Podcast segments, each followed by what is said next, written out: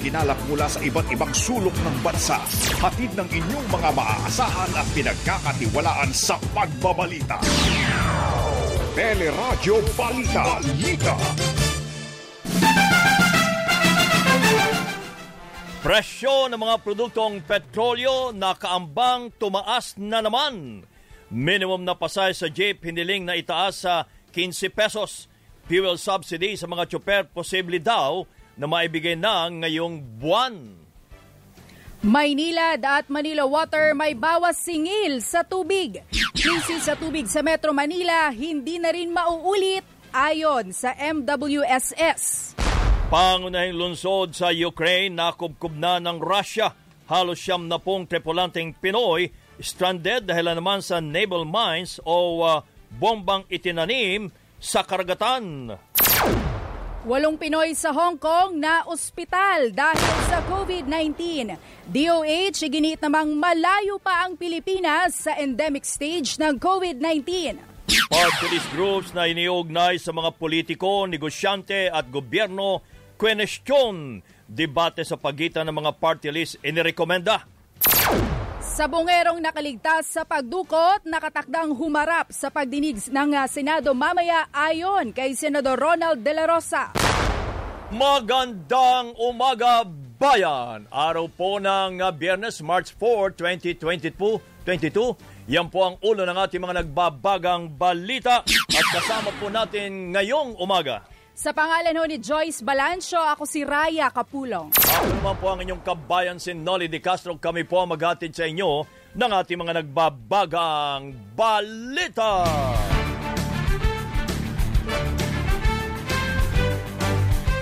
Bagamat katataas pa lamang noong Martes, may namumuro na namang malakihang pagtaas sa presyo ng mga produktong petrolyo sa susunod na linggo. Sa unang tatlong araw na trading sa world market, halos tatlong piso na ang tinaas sa presyo ng diesel habang mahigit sa dalawang piso sa gasolina at kerosina.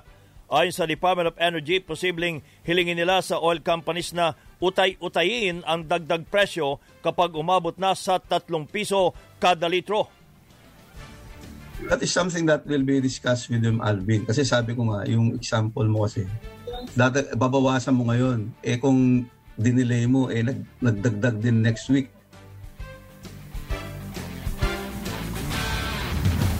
Hinamo naman ni uh, Congressman Carlos Arate ang administrasyon na magpatawag ng special session para talakayin ang pag-alis ng excise tax sa petrolyo.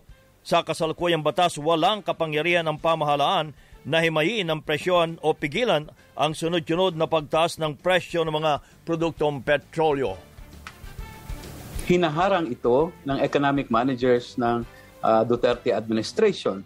So at this point, hindi Kongreso ang may problema. Ang may problema ay ang Malacanang dahil hinaharang niya ang mga ganitong mga panukalang batas. Nauna nang hiniling ng Malacanang sa Kongreso na repasuhin ang probisyon ng Oil Deregulation Law, partikular na ang probisyon kaugnay sa unbundling o paghimay sa presyo ng petrolyo. Subalit ay kay Senador Frank Drilon, dapat ipaubayan na lamang sa susunod na administrasyon ang pagrepaso sa batas dahil kailangan ng mahabang panahon at debate para dito. Mara niyang hindi ito matutukan ng mga mambabatas lalot magsisimula na ang lokal na kampanya naman sa March 25. Inihain ng Liga ng Transportasyon at Operators ng Pilipinas ang petisyong itaas sa 15 pesos ang minimum na pasahe sa jeep dahil sa patuloy na pagtaas sa presyo ng mga produktong petrolyo. Sinabi ni ELTA President Orlando Marquez na panahon ng itaas ang pasahe dahil hirap na ang mga tsuper sa serye ng oil price hike at halos wala nang mauwi sa pamilya. Sa panayam naman ng teleradyo, sinabi ni LTFRB Chairman Martin Delgra na posibleng maibigay ang fuel subsidy para sa mga tsuper ngayong Marso. Pero posible anyang maunang bigyan ang mga may hawak na ng pantawid pasada card. I would like to believe and I would urge na mailabas na yan ano, as early as possible. Definitely this month eh kung sasabi kung tatanungin niyo ako, eh kung gusto nga pwede bukas o sa Monday at the latest, kung pwede nga lang. Hindi, Yun pero lang gusto siguro yung... Pero definitely, uh, it is my just my uh, earnest desire Yeah. na this month mailabas na yan. Kasi matagal na eh, na hinihintay. Si LTFRB Chairman Martin Delgra. Nilagdaan na ni Pangulong Duterte ang Executive Order o EO na laning matiyak ang tuloy-tuloy na supply ng kuryente sa pamagitan nito ng paghahanap ng mga alternatibong mapagkukunan ng enerhiya at kabilang na dito ang nuclear energy. Sa Executive Order No. 164, pinapayagan ang pag-aaral at pagdevelop sa nuclear energy maliban pa sa inasahang pagbabawas sa coal-fired power plants Inatasan din ng Pangulang Nuclear Energy Program Interagency Committee na magsagawa ng dagdag na pag-aaral. Pero ayon man kay Energy Undersecretary Gerardo Ergesa, nasa initial stage pa lang ang pag-aaral at taon pa ang bibilangin bago maitayo ang posibleng nuclear power facility. that will depend on uh, the next administration. No? Kung uh, we lay down the policy, we lay down the framework, then if they, anybody would be interested, uh, then uh, it will be the decision of the next administration. Tinutulan naman ng environmental group na Greenpeace ang executive order at iginiit na dapat itong ibasura dahil hindi ito nakasentro sa interes ng mga mamamayan at ilalagay lang nito ang bansa sa mas malaking pagkakautang na naman. Magpapatupad ng bawas singil ang Maynilad at Manila Water dahil sa pagtatanggal ng 12% value-added tax sa water bill. Sinabi ni MWSS Regulatory Office Chief Patrick Lester T na aalisin ang VAT simula sa March 21 at papalitan ng government tax na nasa 2% lang. Katumbas ito ng 7 hanggang 89 na piso ang maaaring mabawas sa water bill.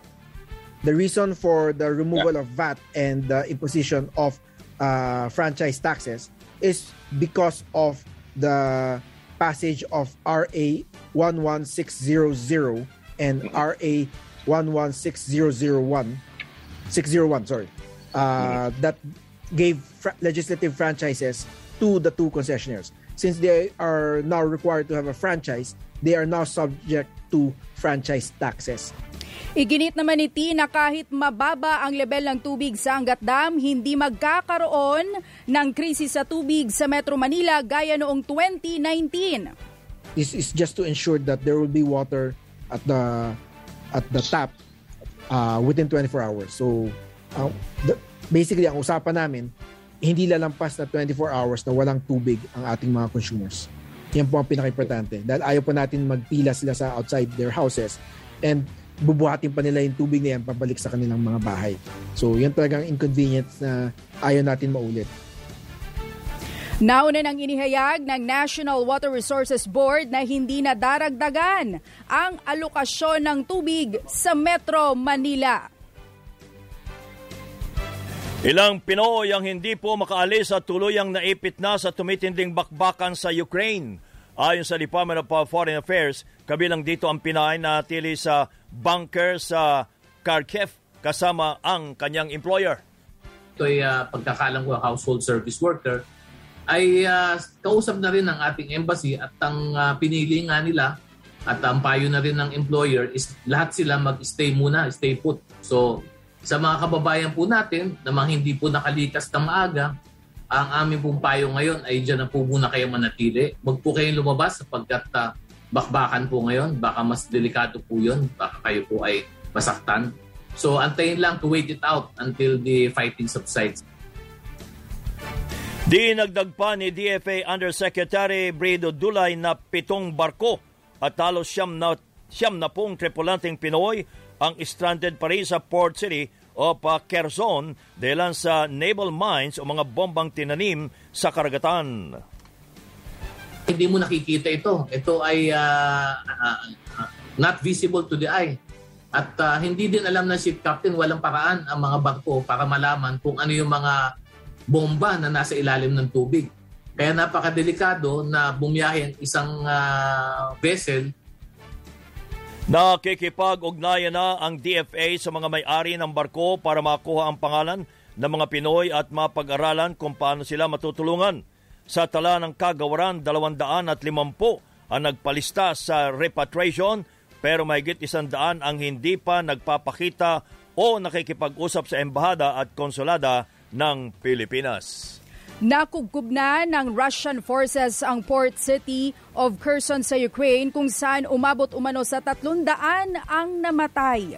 Patuloy din ang uh, pambobomba sa iba pang lungsod kaya pumalo na sa mahigit isang milyon ang lumikas sa mga kalapit na bansa ng Ukraine. Inamin naman ng uh, Ukrainian government na hindi naging matagumpay ang ikalawang ceasefire talks sa pagitan ng Russia at Ukraine para sa lungsod ng Kiev. Ito'y kahit nagkasundo ang bansa na magkaroon ng humanitarian corridors para sa paglilikas ng mga apektadong sibilyan. Inihayag naman ng International Criminal Court na nagpadala na sila ng advance team sa Ukraine para imbestigahan ang posibleng war crime laban sa Russia.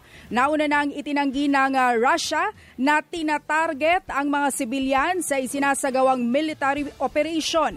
Nagbabala naman ang isang miyembro ng United Nations Humanitarian Human o Human Rights Council sa Geneva laban sa epekto ng gera sa karapatang pantao ng milyong-milyong residente sa Ukraine. Kasunod ito ng banta ni Russian uh, Foreign Minister na malinaw na kung magkakaroon ng World War III, ito ay magiging nuclear war.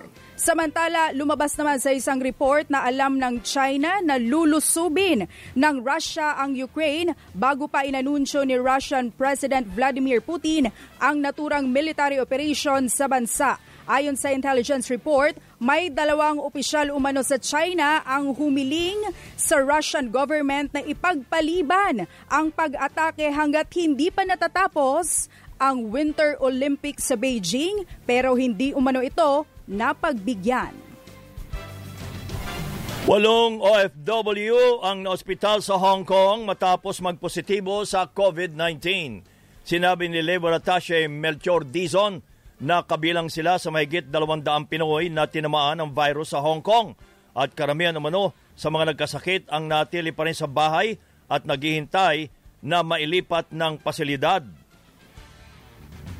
medyo tumataas nga yun nga sa kasamang palad. Uh, ang policy dito, medyo naghigpit sila dun sa pinaiiral nila yung social distancing. Samantala, nakabalik na sa kanilang employer ang tatlong OFW sa Hong Kong na tinanggal matapos magpositibo sa COVID-19. Nagbabala naman si uh, Labor Attache Dizon na maaring patawan ng mahigit sa 600,000 pisong multa ang employer sa Hong Kong na magtatanggal ng mga manggagawang nagpositibo sa virus maliban pa sa ibang mga penalty. Labing-anim na minuto bago mag-ikawalo ng umaga, nagbabaga pa rin ang mga balita sa pagbabalik ng Teleradyo Balita.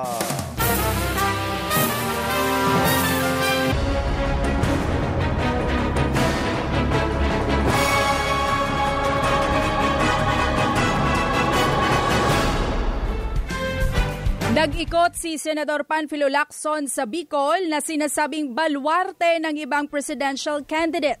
Unang binisita ng senador ang Camarines Norte bago lumipat sa Sorsogon sakay ng helicopter. Basta Sorsogon, NPC country. I don't know about the Lenny country. Basta Sorsogon, yun ang narinig namin mula nang naglanding kami rito, NPC country.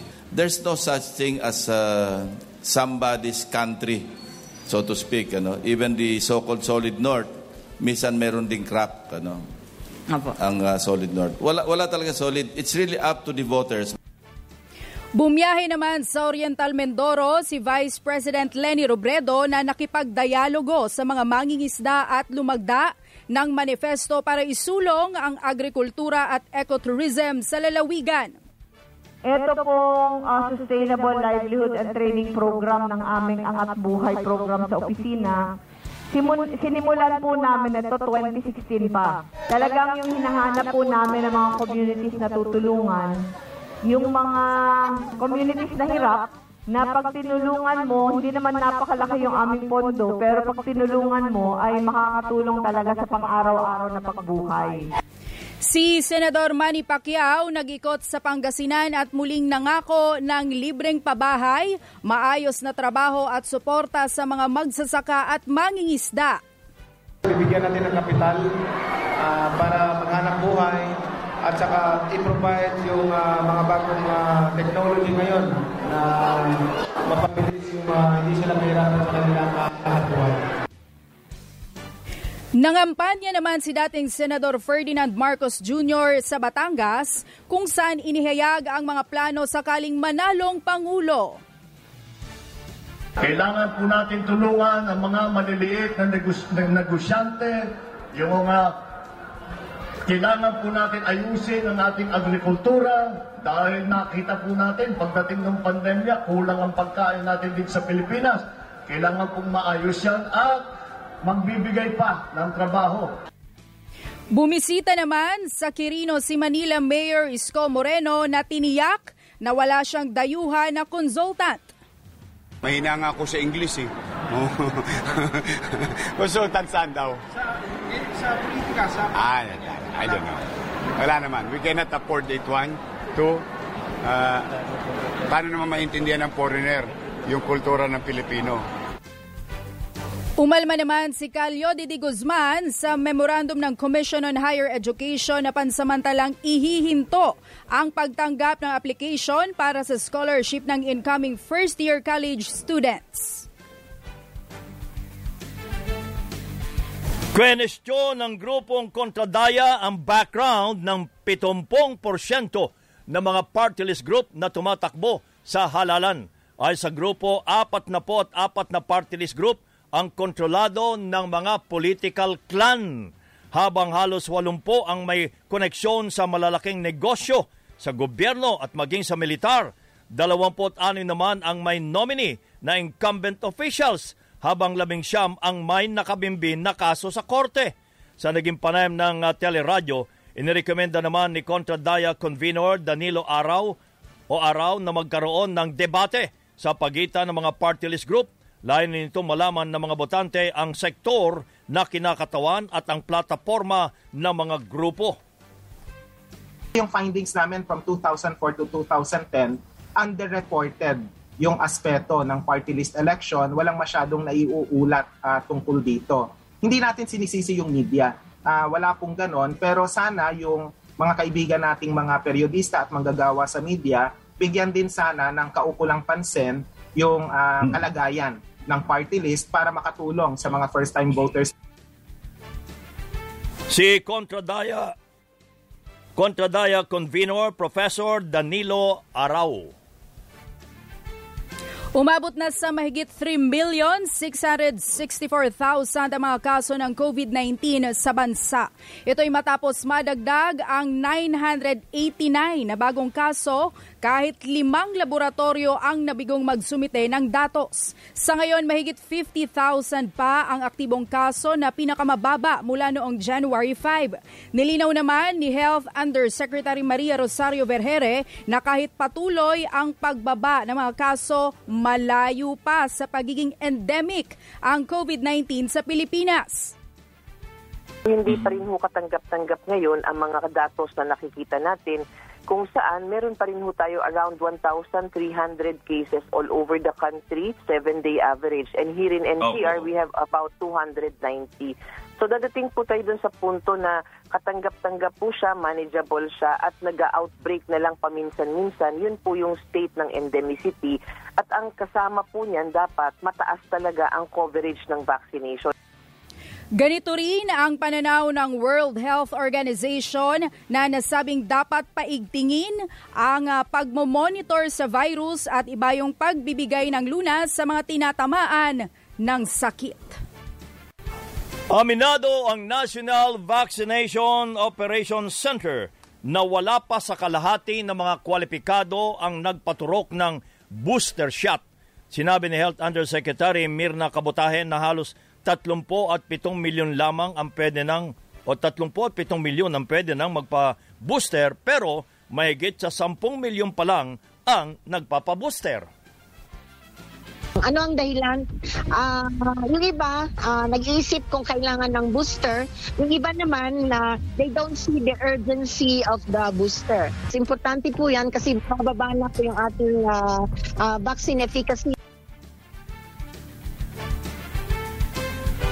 Sa panayam ng teleradyo, aminado si BARMM Ministry of Health Director, uh, Director General Dr. Amirel Usman na mababa talaga ang vaccination rate sa mga liblib na lugar sa kanyang rehiyon.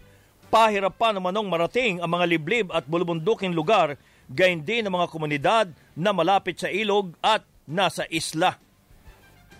Nagbabalak po kami gagawa ng bayanihan bakunahan localized version po dito sa BARM. So we will be identifying po yung mga lugar namin dito na may pinakamababang coverage at um, ipopokus po namin yung aming logistics, ang aming manpower sa mga nasabing lugar na yon upang sa gayon ay maipataas po natin yung coverage ng pagbabakuna.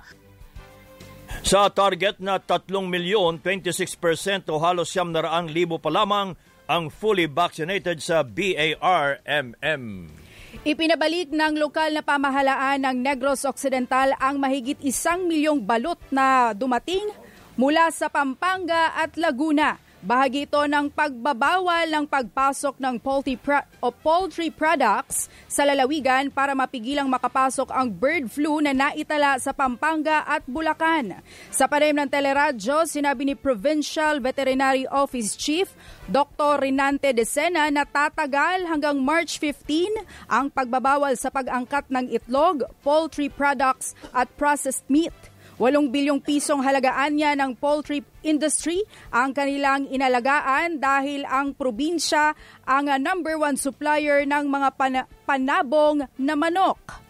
This is a precautionary measure because ang national government hindi naglabas ng no movement of poultry and poultry products from Luzon to Visayas and Mindanao, no? Okay. Unlike unlike in 2017 it was decided by the DA to prohibit the movement.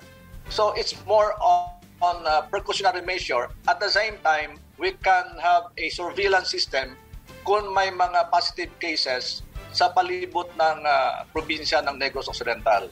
Si Negros Occidental Veterinary Office Chief Dr. Renante De Sena. Isang mahalaga umanong testigo ang dadalo sa pagdinig ng Senado Ngayong araw na ito, hinggil sa pagkawala ng may 31 sabungero.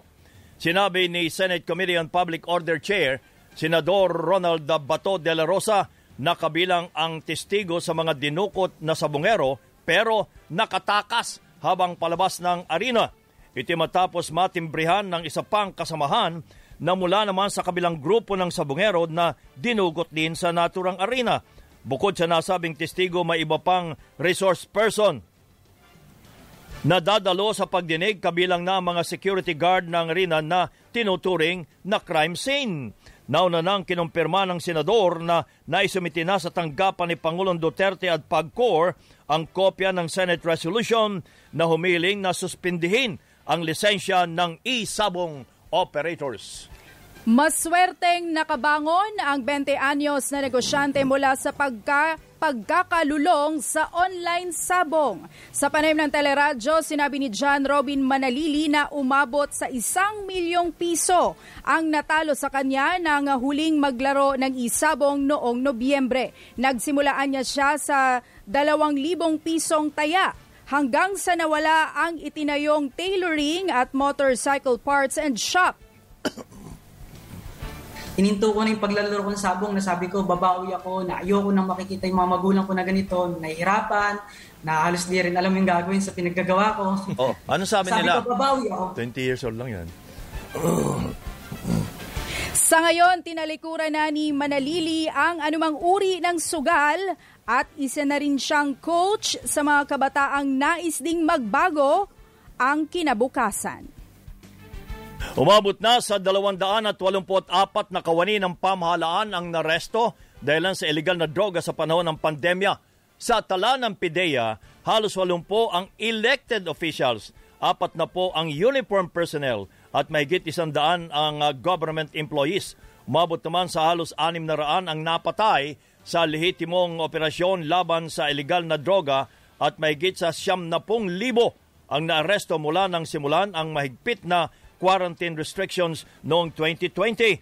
Samantala, hiniling naman ng PIDEA sa Anti-Money Laundering Council na maglabas ng freeze order laban sa ari-arian ng tatlong drug suspect na nahuli sa operasyon sa Cavite at Bulacan. Ito dahil pinaniniwalang sangkot ang tatlo sa malalaking sindikato ng ilegal na droga na nag-ooperate sa Metro Manila at iba pang mga lugar uh, sa ating bansa matapos makuhana ng mahigit sa 400 milyong pisong halaga ng shabu. Nagsampa naman ng kasong cyber libel si Quezon City Mayor Joy Belmonte laban kay anak kalusugan party list Congressman Mike Defensor ito hinggil sa umunay malisyosong social media post ng congressman kaugnay sa umunay pagkakaroon ng Baklas Army ni Belmonte na nagtatanggal umano ng campaign poster ng kanilang partido. Maliban dito sa isang post sa umunay pagiging kapituko ni Belmonte sa kapangyarihan, tinawag naman ni Defensor na cheap publicity gimmick ang pagsasampa ng kaso para siraan ang kanyang imahe dahilan sa nalalapit na halalan. Tumaas ang bilang ng mga lumalabag sa mga health protocols sa Metro Manila matapos ilagay sa Alert Level 1. Ayon kay NCRPO Chief Felipe Natividad na karamihan sa mga nahuli ay mula sa mga lugar na nasa ilalim ng granular lockdown. Mahigit 4,000 at 200 anya ang naitalang violations noon lang uh, lunes at martes na mas mataas ng mahigit 13% noong nakaraang linggo. Paalala ng NCRPO dapat pa rin sumunod sa health protocols gaya ng pagsusuot ng face mask. Sa Quezon City, ninakawan ang ina ng aktres na si Nadia Montenegro sa loob ng isang membership shopping store. Ayon sa aktres, pinalibutan ng pitong suspect ang ina at kapatid para malito bago tinangay ang wallet na naglalaman ng pera at ng ATM. Natukoy na ang tatlong persons of interest sa insidente habang iniimbestigahan din kung may kasabwat na empleyado ang mga suspect. Sa Maynila naman arestado ang dalawang lalaki na nang hold up sa isang taxi driver sa Tondo. Ayon sa biktimang si Jesse Mejulio, Sumakay ang mga sospek sa Caloocan bago nagdeklara ng hold up sa Tondo. Maswerte niyang may mga pulis sa lugar kaya agad siyang ah, bumaba ng taxi at humingi ng tulong kaya naaresto kaagad ang mga sospek. At yan ang kabuuan ng ating mga balita ay tinampok sa Teleradyo Balita. Happy weekend mga kapamilya. Ako si Raya Kapulong. Ako naman po ang inyong kabayan, si Nolly Di Castro. Kami po ay nagpapasalamat. Nag-iwan muna ng isang magandang umaga, bayan!